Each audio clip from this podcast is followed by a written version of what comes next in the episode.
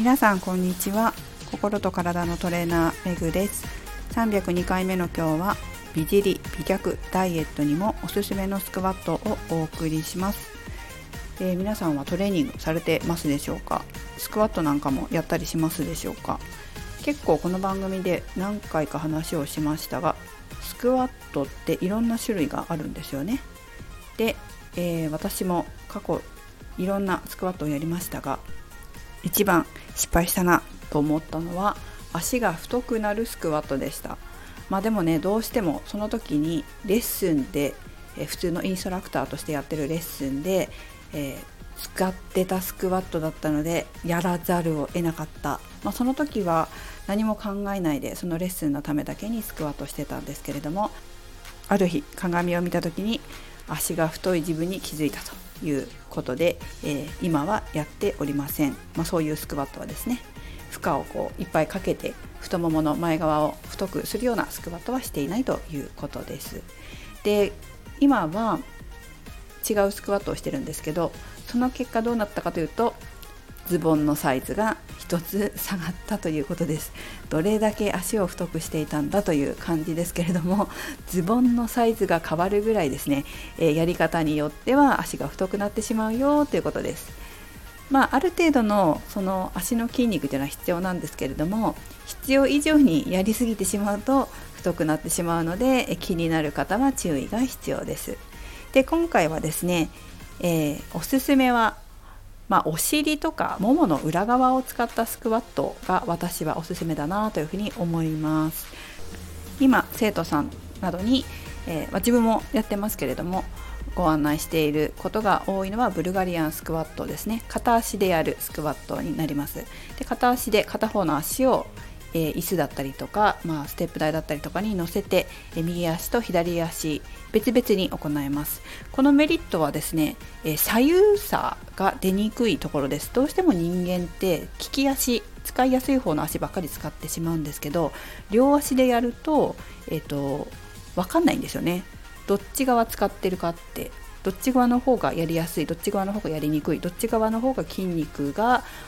何ていうかな筋力が強いどっち側の方が筋力つきにくいなんていうことが両方の足でやってしまうとわからないので片足ずつやることも多いです。そうすると自分のその体の傾きだったりとかあこっちの方が弱いんだとかこっちの方がバランス取りにくいんだっていうことが分かりやすいので、えーね、やっぱり偏ってしまうと人間の体ね歪んでしまうのであまり良くないなと思うので片足ずつできるブルガリアンスクワットも生徒さんなんかにご案内していますし自分自身もやってます。そしてですねお尻ともも裏を使いやすいっ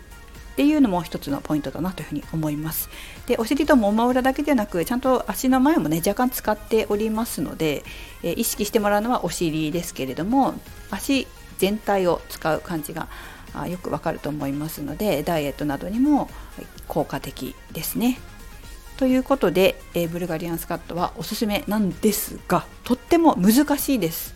スクワット自体も結構その全身を使う運動であったりとか膝とか腰とかも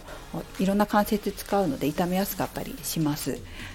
でそれを片足でやるっていうのでちょっと難しいんですよ。ちょっとねツイッターで実はブルガリアンスクワットやったら膝が痛くなったっていう投稿をチロッと見たことがあるんですよね。それはねやっぱりね基本が分かってないからなだけなんです。あとはいきなりやりすぎるとかね。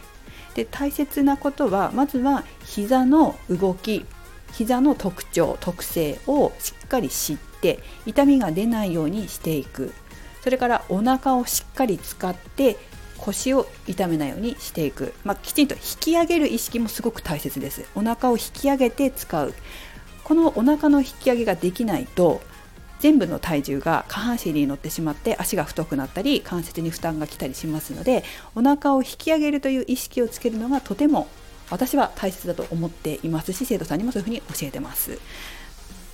前にもね言いましたけどもあのスポーツ選手で、えーお腹を引き上げるエクササイズをすることで下半身に負担が来ないっていうことが分かったって話した方がいらっしゃったので、えー、まあ、それで、ね、スポーツ選手とかも結構分かんないことあるんだなと思いながらあの聞いてましたけれどもとにかくその引き上げるっていうことがすごく大切だということです。まあ、安全に行うためにも余計な足太くしないためにもということですね。えー、それからですねお尻をしっかり意識するということです、えー意識しないとそこに筋肉はつきません意識したところに筋肉がつくということはすごく大事ですが意外と生徒さんたちはね、えー、姿勢をとるのに結構いっぱいいっぱいになってしまって、えー、使ってる筋肉まで意識できないということもあります。えーと、私が教えているのは本当にフリーウェイトフリーウェイトって分かりますか？マシン使わないやつですね。マシン使うと体がこう固定されたり軌道があの動きの軌道が決まっているのですごくやりやすいんですが姿勢をそれほど気にする必要もないので効率性っていうかな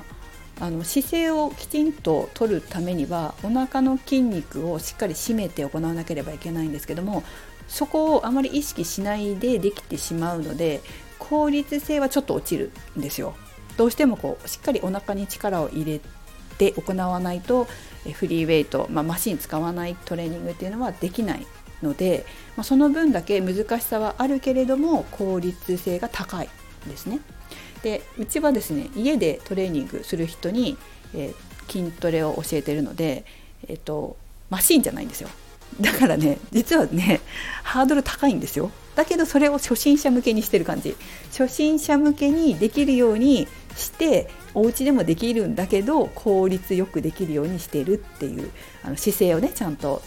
整えてお腹のインナーマッスルをしっかり使ってできるようにやってるからちょっと難しいんです。実はうちでやってることって。だけどそのためにはきちんと基本を教える必要があるので基本も大切にしてレベルアップしてもらってるっていう感じですねマシン使った方が本当はあの簡単で楽にできるんですけどもマシンが嫌いな方もいるしお家で運動したいっていう方もいるのでそういう方にはお家で運動できるものだけどマシン使わないので実はちょっと難しいっていうねこれでうちでトレーニング受けて自分でジムに行くようになったら簡単にできると思いますトレーニングが。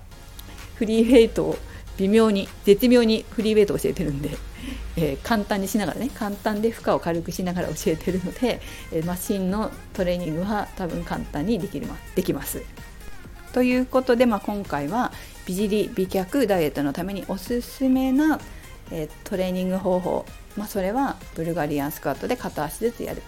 しかもちゃんとお尻を使うお腹を引き上げるっていうところをやってもらったらいいなっていうふうには思います。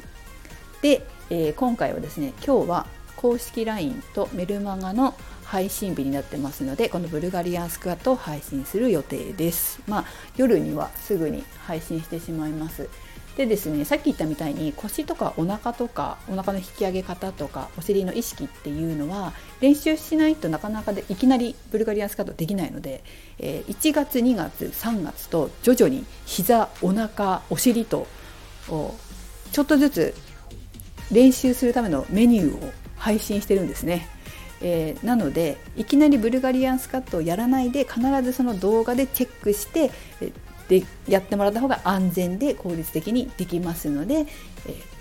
撮ってらっしゃる方公式 LINE を受けてくださってる方はそこもチェックしてみてみてください。今回はですね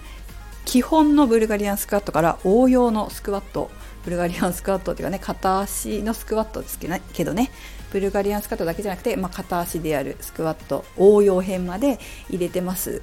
私はあの結構お腹のインナーマッスルすごい重要にしてるんですけどお腹がしっかり使えるようになってくるといろんな動きができるようになります。簡単に。今回一番最後に載せた片足のスクワットも難しいんです実はや実はやると。でもお腹をしっかりと使えるようになってくるとできるようになってきます。ということで公式 LINE をを撮ってくださってる方読んでくださってる方はあぜひチェックしてみてください。最後まで動画見てみてくださいね。生徒さんにはよく